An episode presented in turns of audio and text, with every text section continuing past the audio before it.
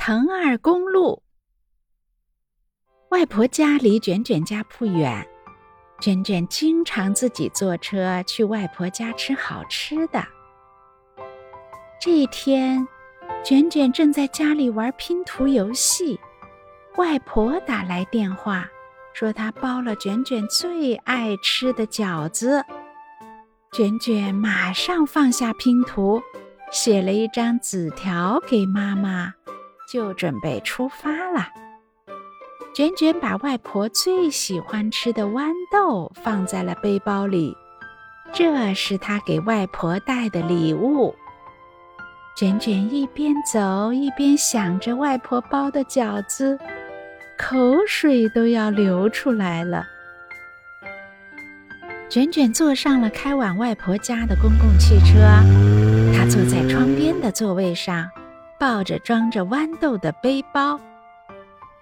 今天的阳光真好啊，卷卷靠在窗户上，一会儿就开始迷迷糊糊地打起了盹儿。卷卷被一阵喇叭声吵醒了，怎么了？卷卷发现公共汽车像是蜗牛一样，几乎一动不动。卷卷探着脑袋看出去，天哪，整条公路都是车，前面后面全都被塞住了。糟糕，碰上了大塞车。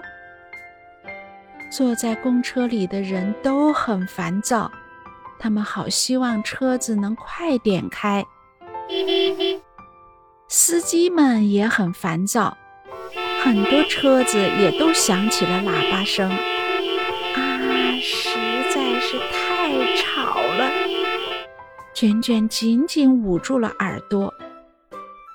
外婆正在家里等着卷卷，车再塞下去，外婆不知道情况，一定很着急。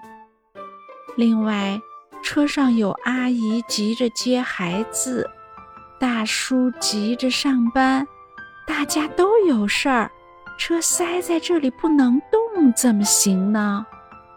卷卷准备解决这个问题，她看到自己的背包，想到了包里的豌豆，她立刻有了主意。不过，还必须飞到空中才行。卷卷又想起了蜜蜂阿姨刚好住在附近，她下了车，跑到蜜蜂家里，跟蜜蜂阿姨借了一对翅膀。卷卷飞到了空中，她把豌豆的豆荚打开，一颗一颗的豌豆掉了出来，掉到了地面上。掉到地上的豌豆很快就长出了豌豆苗，豌豆苗又长成了藤蔓，藤蔓越长越大，长到了几层楼那么高。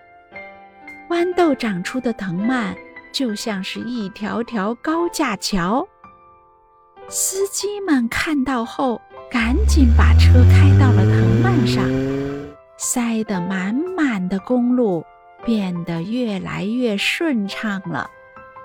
撒完豌豆的卷卷去到外婆家已经很晚了，外婆正在焦急地等着她。